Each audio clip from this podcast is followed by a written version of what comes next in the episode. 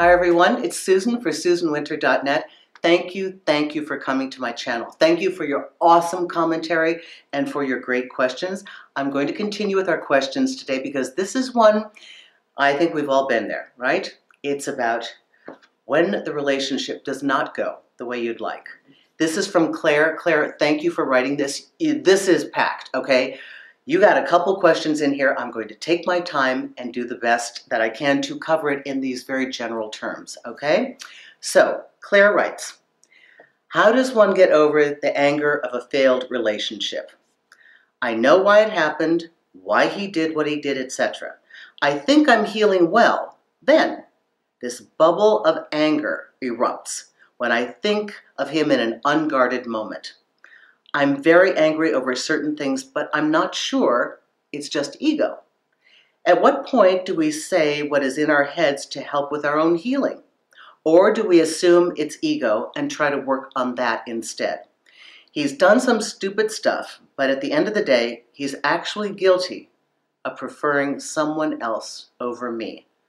Or being too cowardly to see where this amazing connection between us would have led. How I view it depends upon what mood you catch me in.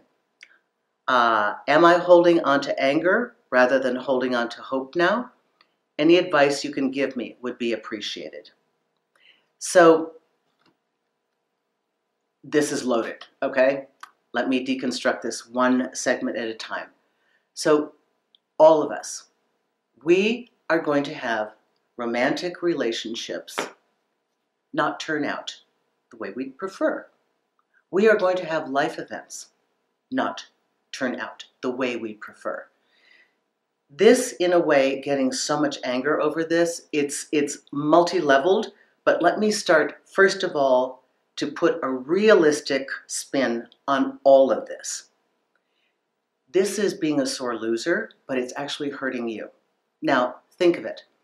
The best champion sportsmen, the best golfers, best tennis players, they don't win every tournament every time. Yet when it comes to love, we assume that we should win every time or something is terribly wrong, not only with us, with them, with the universe, it's just not right. And you know what? It's life. We are going to win some and we are going to lose some.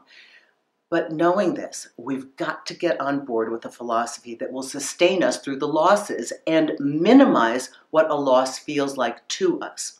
So the first thing I want to talk about is the anger and how to deconstruct that. Now, the minute you get anger, it's because some thought has run through your head.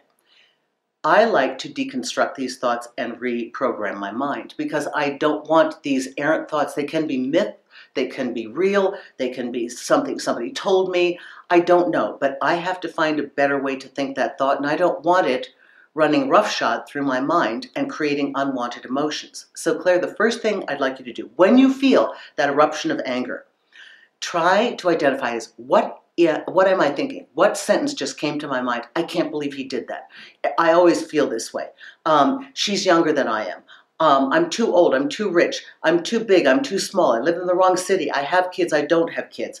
Um, it's because I'm, I intimidate people, I don't intimidate people. It's because I'm too kind, it's because I'm too, find what that thing is. Or is it he? He's this, he's that. You've got to find what that is because that thing is making you nuts and it's making you unhappy. Okay? When you find that, reconstruct it to something that is at least logical. Because you'll find that most of those thoughts that go through our head that bring us down, make us unhappy, half of them are given to us because we're just not paying attention. We just absorb it and we think it's true.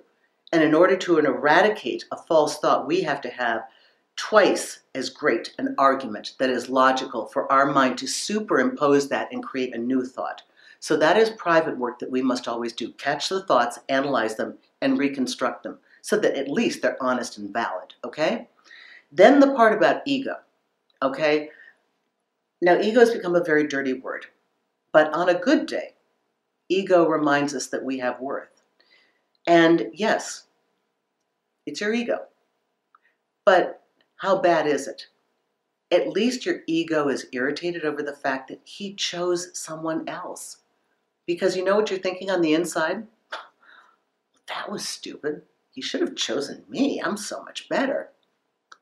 Now, it's a temporary band aid, but that's not such a bad place to be. At least you're thinking well of yourself, right?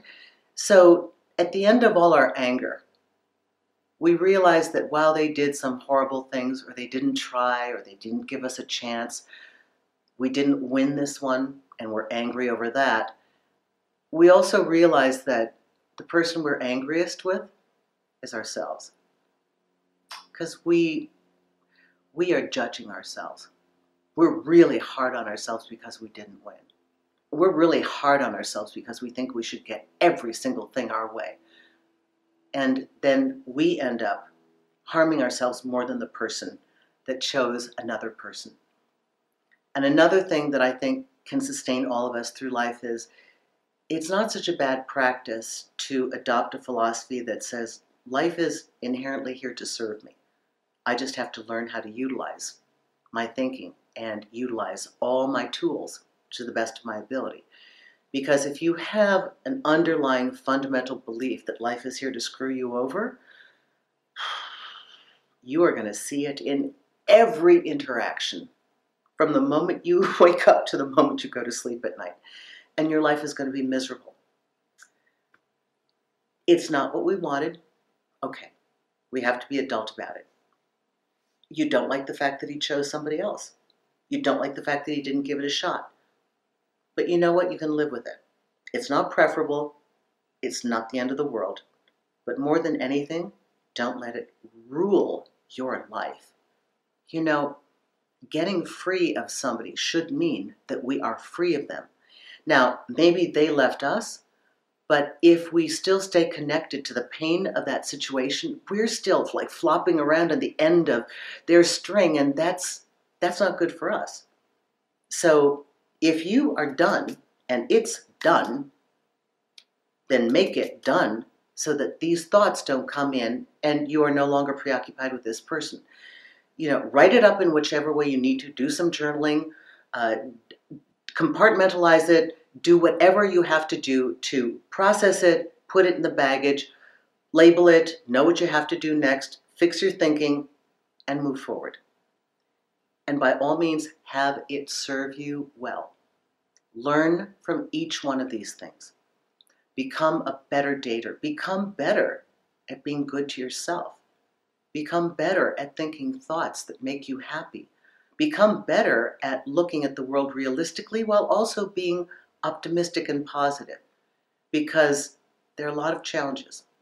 This one, just one. That's just today. Okay? It's the nature of life, it keeps coming. We must be resilient. We must find formulas that work for us so that we can be our best selves and show up and handle however the situation rolls out. So, Claire, I hope this helped you, and I hope everybody else. And again, I, it, it is hard to really talk about specifics because I'm not in the, the nitty gritty of everything that happened with the detail. If you want that, I encourage you, please contact me. Look at the consultation page. I have a lot of different packages, and that's where we can tailor something very specific. But you can do a lot of good just from the general information and your own intuition and guidance. So thank you very much, and I wish you the very best.